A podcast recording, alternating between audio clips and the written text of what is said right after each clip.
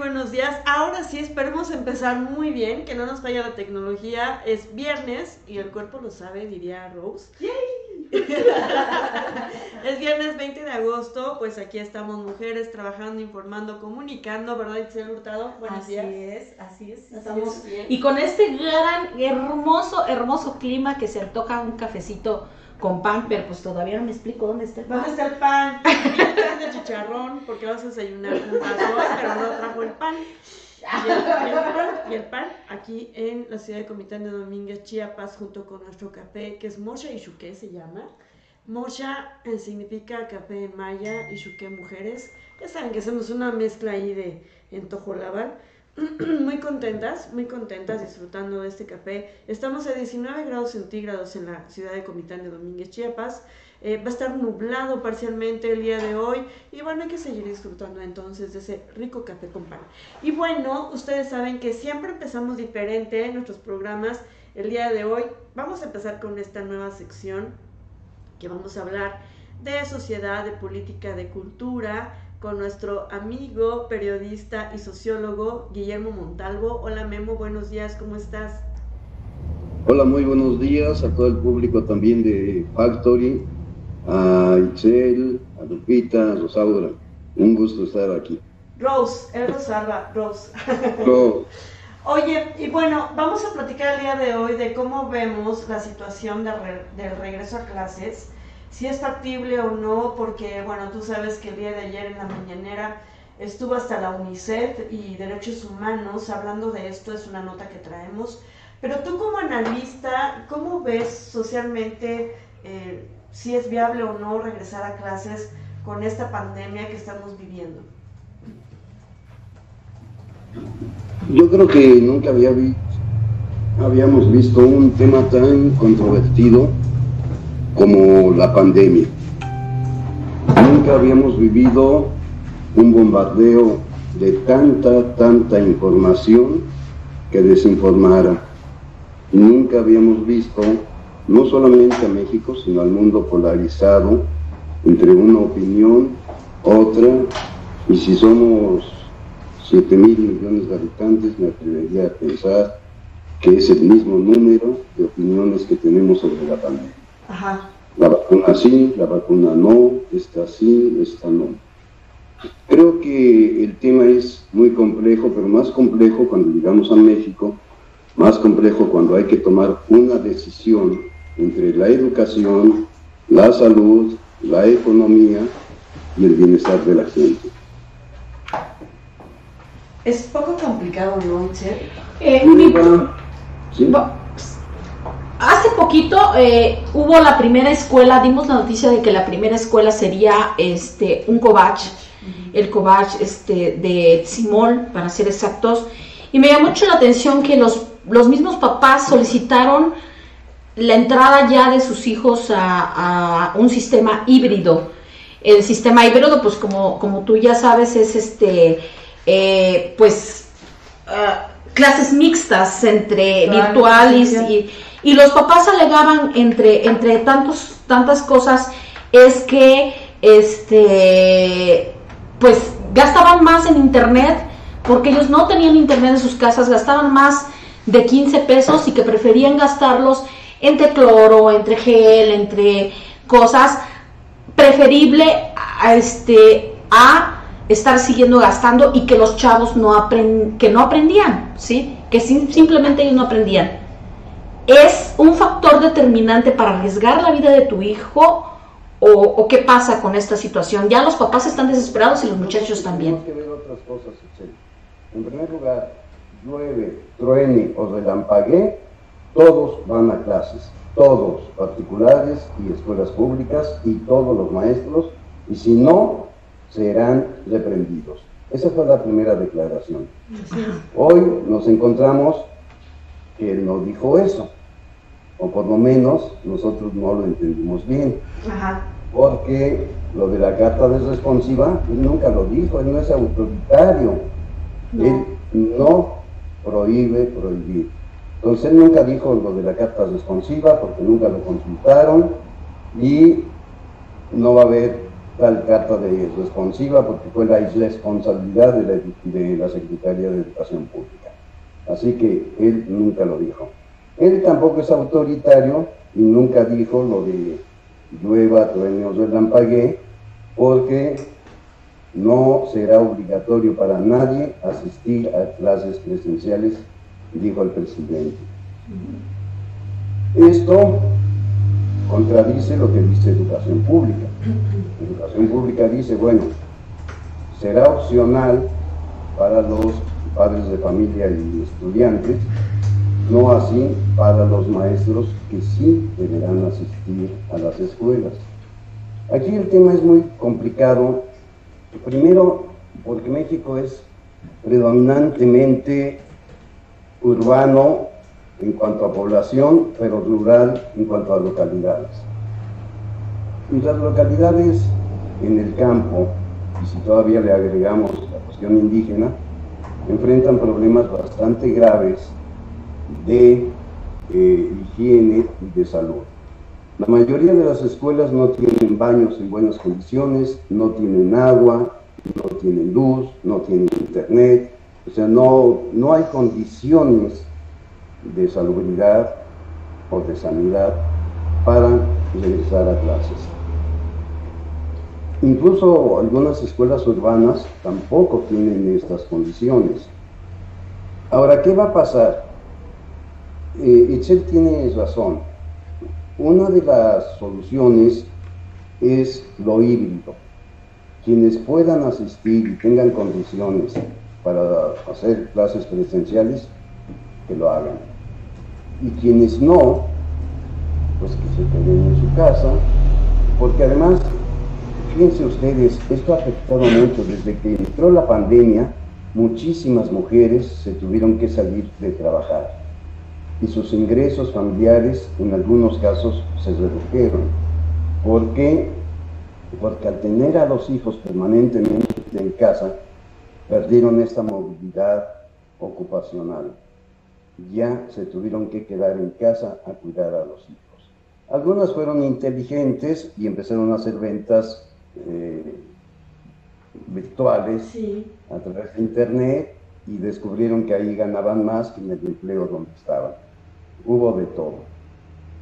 A mí eh, las condiciones de las escuelas es algo que sí preocupa pero más preocupa la confusión que estamos causando. Ahorita tenemos siete estados en semáforo rojo y 15 en naranja.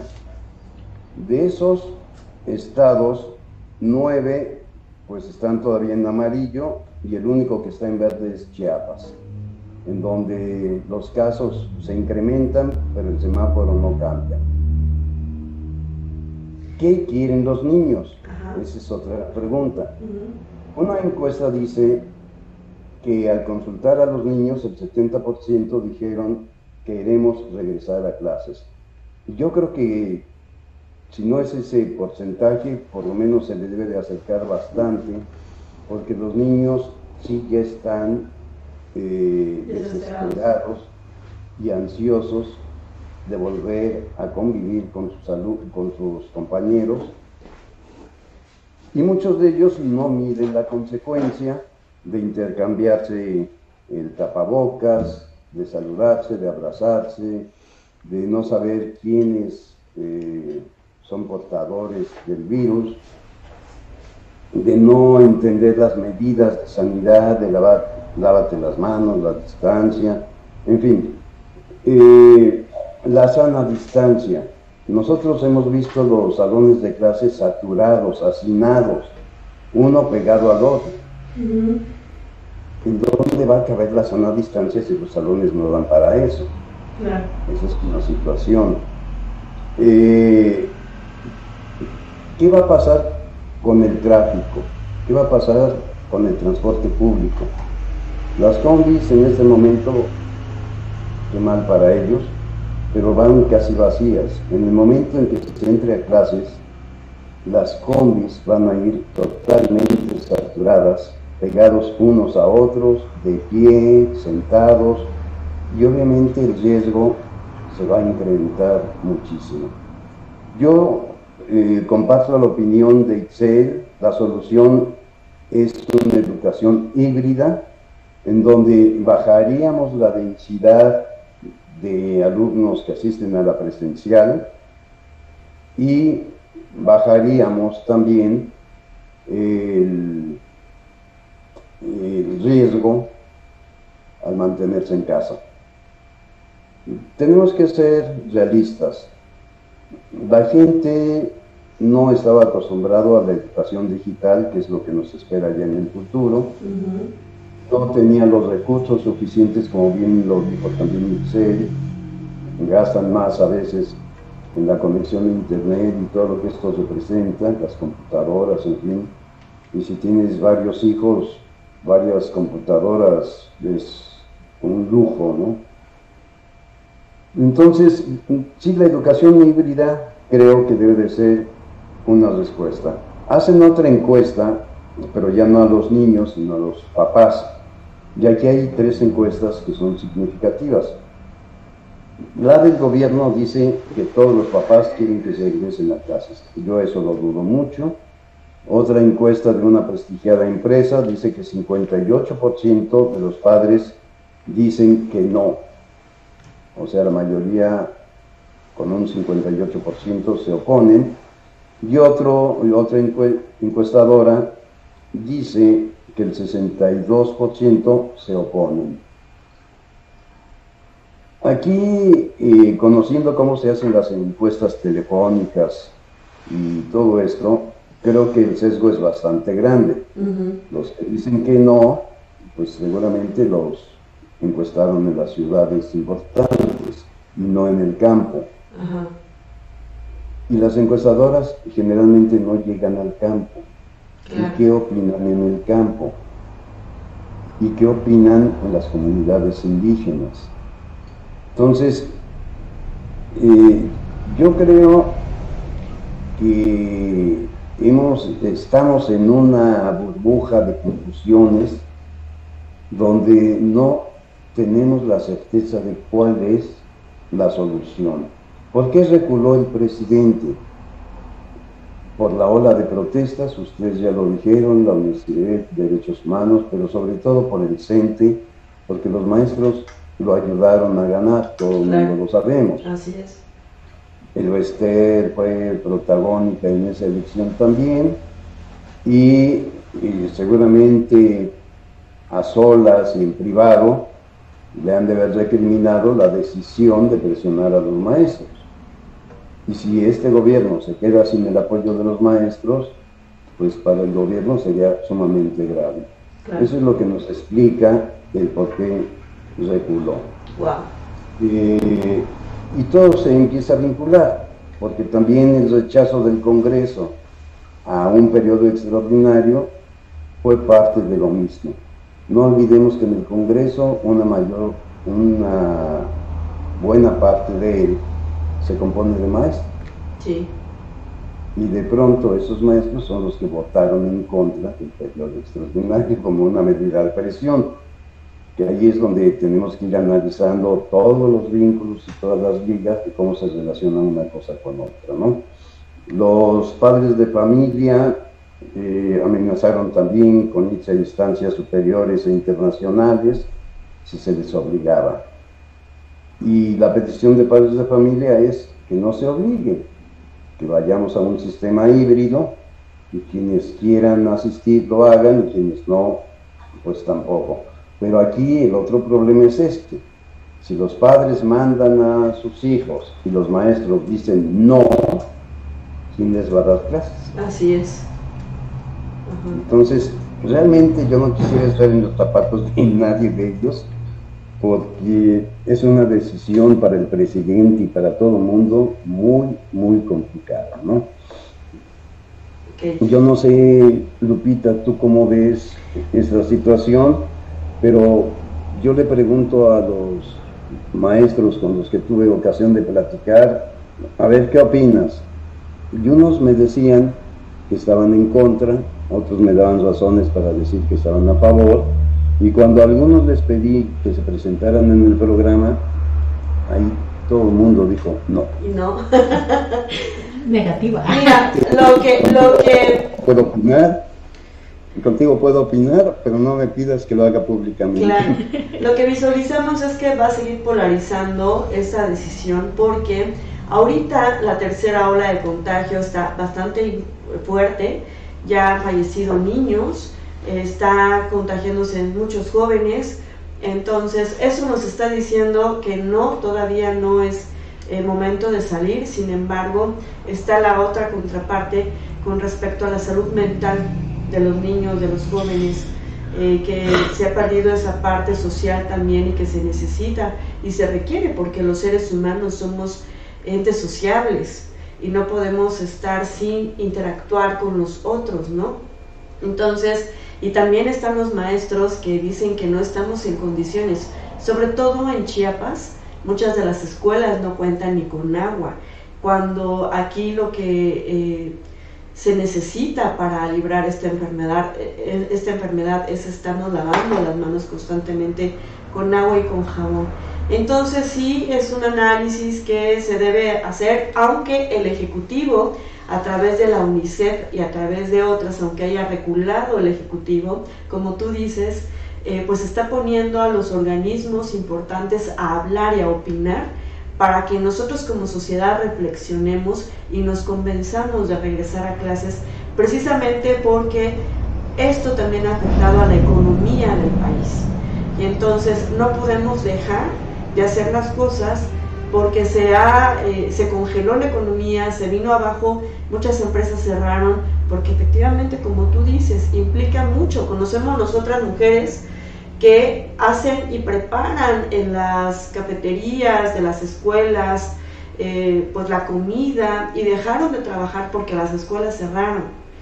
Eh, también el transporte público, como tú, como tú bien lo dices, entonces la decisión va a recaer en nosotros como sociedad, la responsabilidad va a caer en nosotros como sociedad, ¿cómo ves?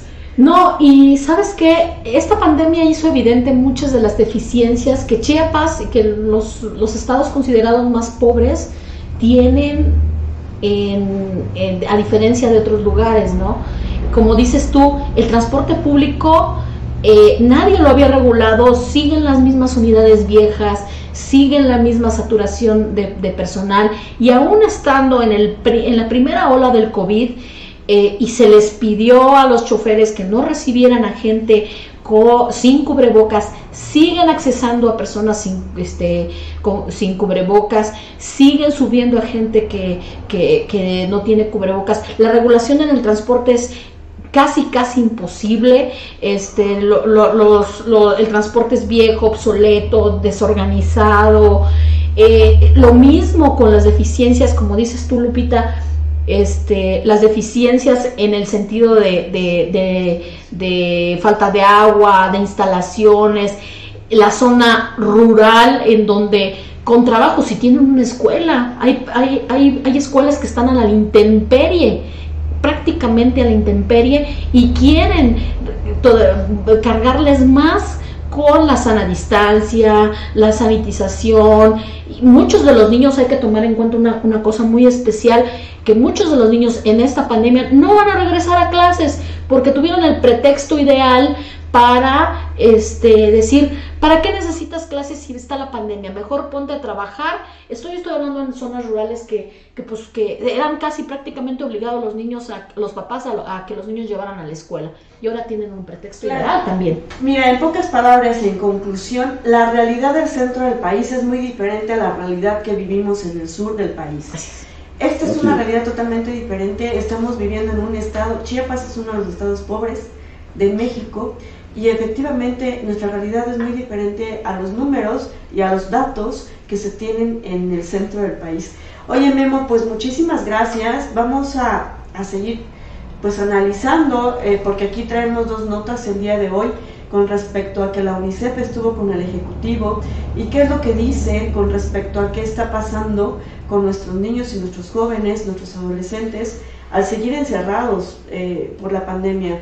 Y también traemos el punto de vista de los maestros que no están a favor del regreso a clases. Pues muchísimas gracias. No, muchísimas gracias, pero yo quiero dejar algo que tú dijiste que es muy importante. Sí. el tema de la socialización y la salud mental. Estamos viviendo una etapa de transición nosotros entre el mundo anterior, el mundo normal, y lo que nos espera en el mundo virtual del futuro. Y esta es apenas una etapa de entrenamiento, la pandemia es una etapa de, es una técnica de entrenamiento que nos va a trasladar de lo presencial a lo virtual. Y esa va a ser una forma nueva de socializarnos que tú y yo todavía no podemos entender, pero que el niño que tiene en ese momento tres meses de nacido y que va a socializar y ya al año ya a través de la pantalla, no va a extrañar absolutamente nada, cuando se haga. Cierto, eso es cierto. Y eso es el tema que yo quisiera dejar ahí en la reflexión, cuáles son las tendencias y qué nos espera en el futuro. Bien. Muchísimas gracias por el espacio, muchísimas gracias por compartir con mujeres tan talentosas, inteligentes y bellas como ustedes. Gracias, gracias Memo. Pues aquí al Surco Montalvo vamos a estar cada 15 días platicando contigo, haciendo análisis social, político, cultural. Muchísimas gracias Memo. Nos vemos al sur. Así es, nos vemos al sur. Vamos a un pequeño corte, esto es Factory News.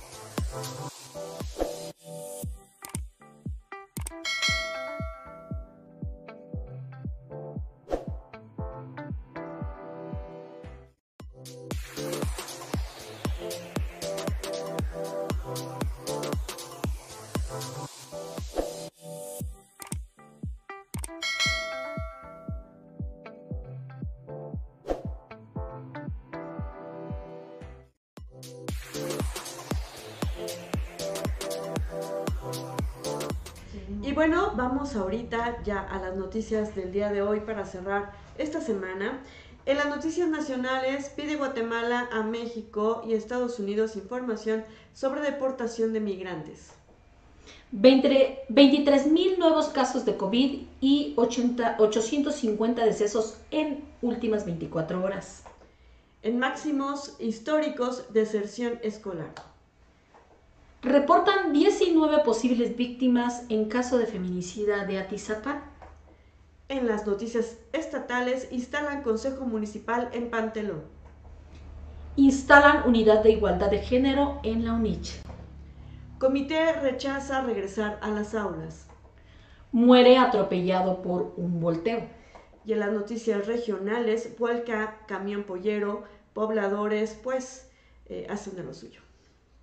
Esto es Factory News. Vamos a las noticias. Hola, soy Albores y esta es mi casa. Te invito a un mundo nuevo por descubrir. Si te interesan las relaciones y temas sociales, te apasiona contribuir al bienestar social y cuentas con un sentido humanístico y responsable, definitivamente la licenciatura en Trabajo Social y Gestión Comunitaria es para ti. Contamos con 40 programas educativos de excelencia, avalados por la Secretaría de Educación, enfocados al mundo competitivo te mereces un futuro. Te mereces una escuela como UDS. ¡Inscríbete ya! UDS, mi universidad.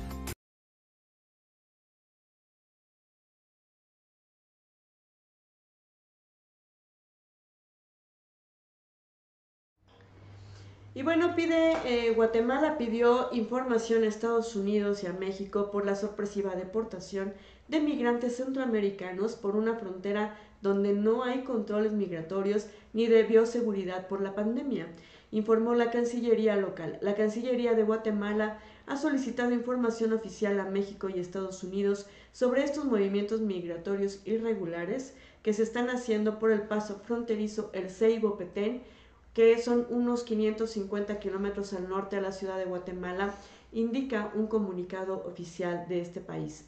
Desde hace varios días, por este paso fronterizo con escasa presencia del Estado, han llegado decenas de autobuses con migrantes. Muchos de ellos fueron devueltos en aviones desde Estados Unidos a México y luego enviados a Guatemala.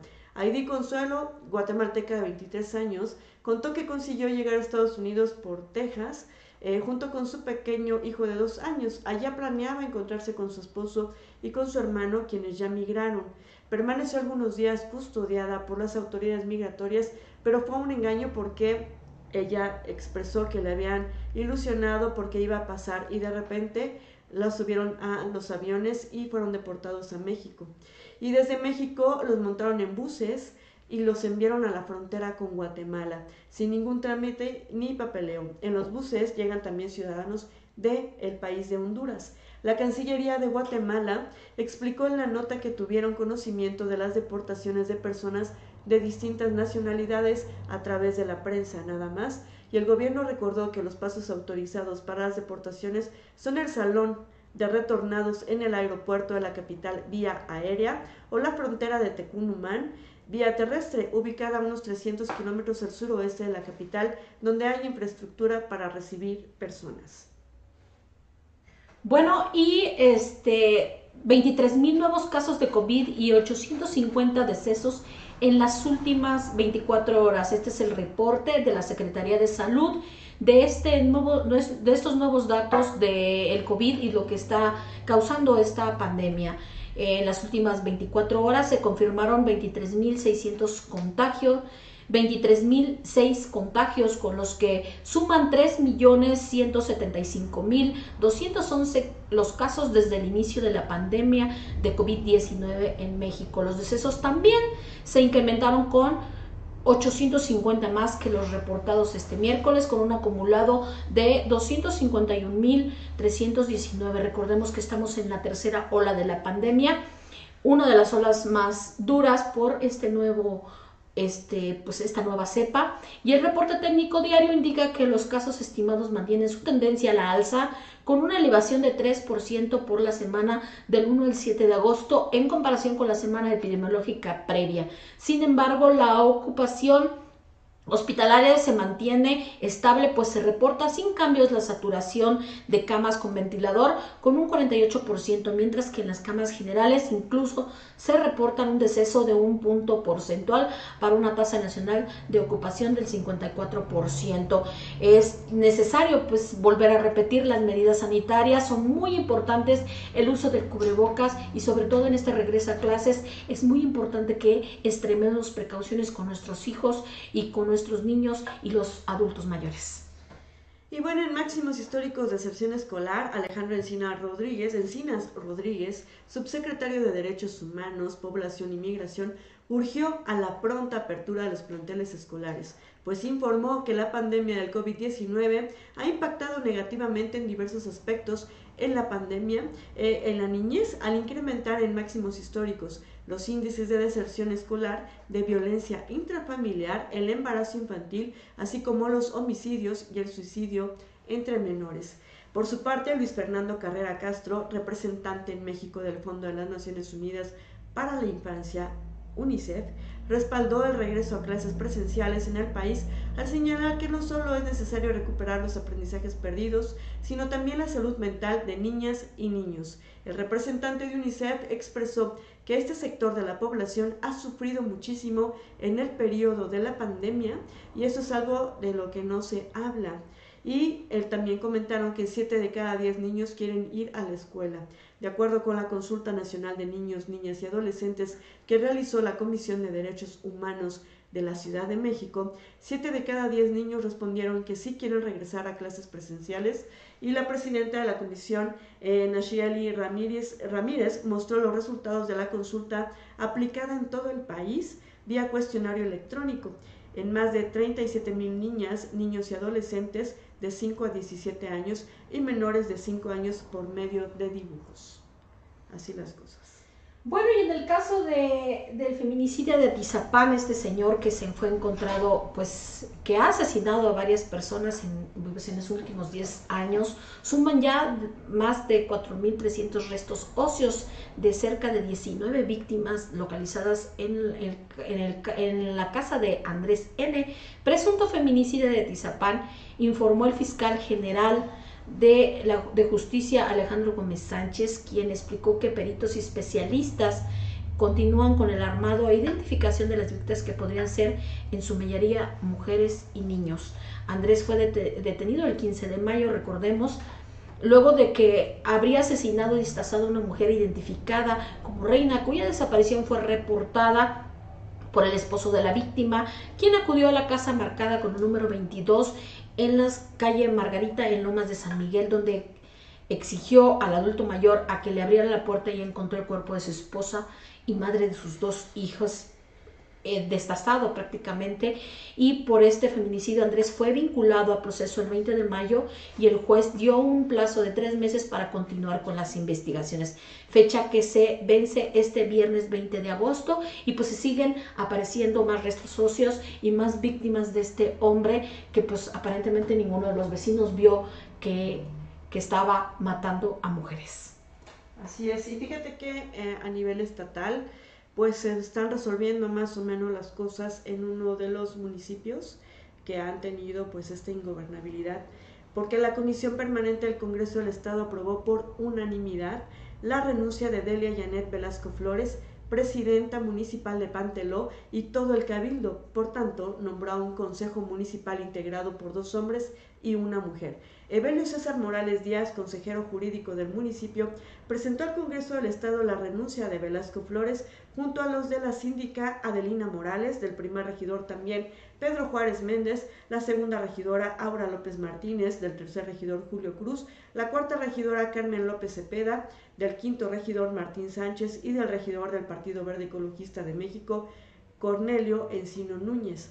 En el documento de la presidenta municipal se lee que renunciaba de forma voluntaria e irrevocable a las actividades que por encargo realizaba, por lo que a partir de esa fecha suspendió las actividades como presidenta municipal. Morales Díaz precisó el seguimiento de los acuerdos tomados para distensionar los problemas ocurridos en el municipio. La presentación de las renuncias eh, ocurridas en la sesión de Cabildo extraordinaria y urgente con fecha 6 de agosto. La comisión permanente tomó el asunto como urgente y obvia resolución, por tanto, las renuncias presentadas surtieron efecto en la misma sesión. La comisión permanente propuso la integración del Consejo Municipal de la siguiente forma. Pedro Cortés López como presidente, Miguel Hernández Pérez como síndico y Sandra Gutiérrez Cruz como regidora.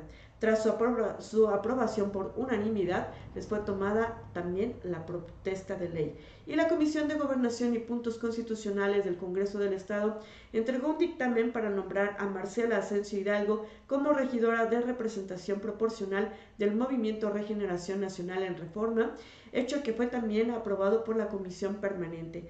Además, también esta comisión, la Comisión de Gobernación y Puntos Constitucionales, entregó el dictamen correspondiente a la separación del cargo de María Esperanza Gordillo Gordillo como regidora de representación proporcional de Morena del Ayuntamiento de Tzimol. Por tanto, la Comisión Permanente declaró la ausencia definitiva a tal cargo.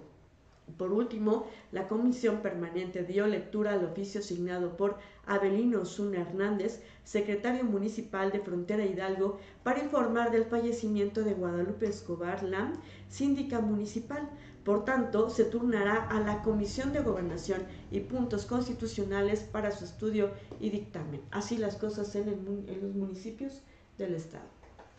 Bueno, y una buena noticia para las, las universitarias y las universitarias sobre todo de la UNICH, eh, con la asistencia de María Mandiola Totoricagüena, secretaria de Igualdad y Género en Chiapas, se realizó la instalación de la unidad de enlace de igualdad de género en la Universidad Intercultural de Chiapas, UNICH.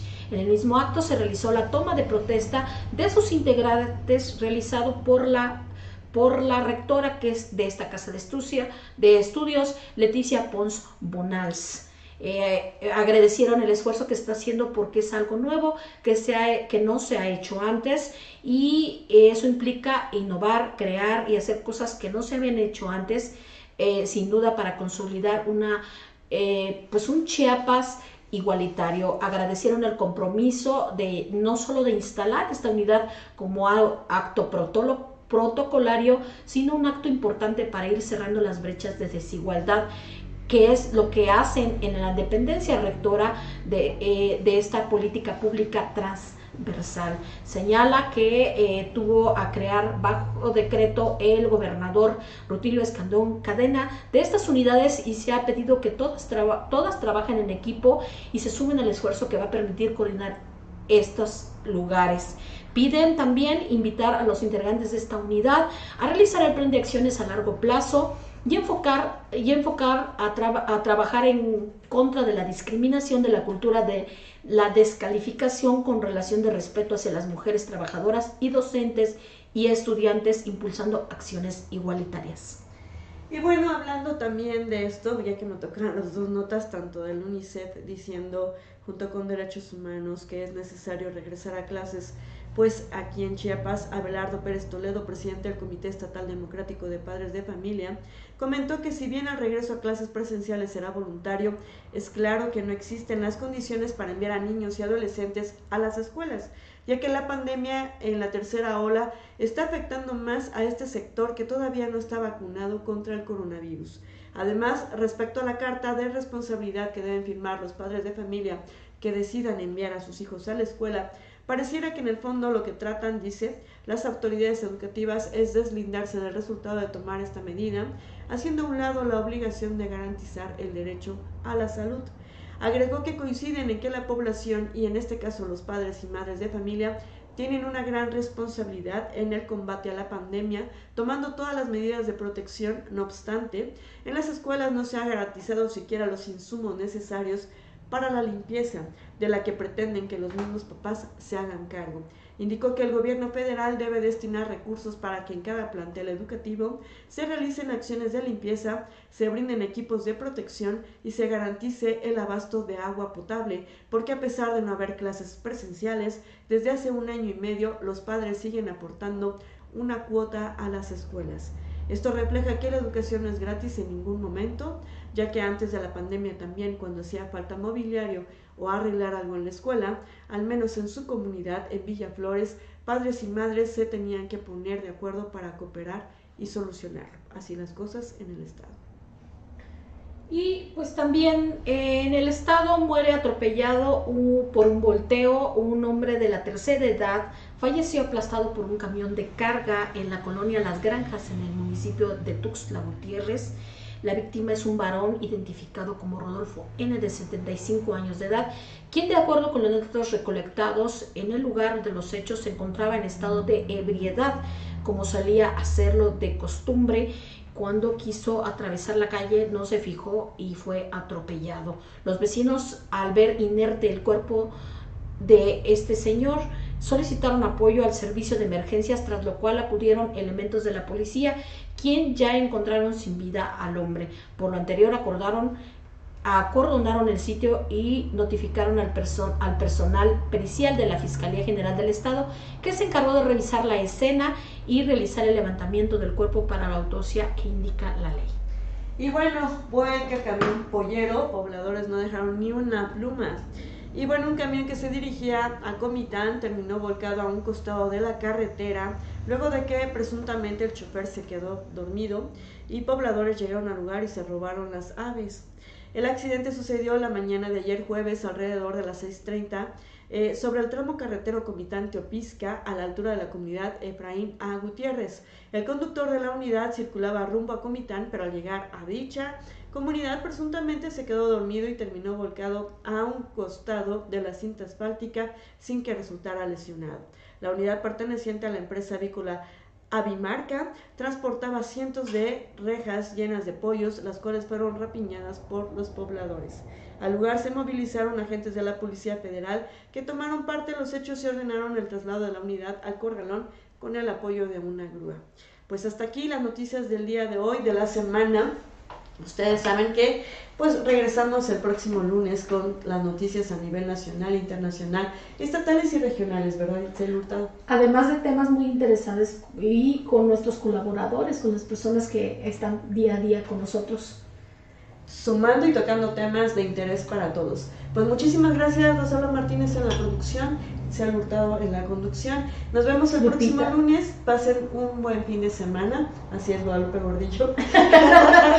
Porque ya escuchamos y vimos. ¿Quién dice qué?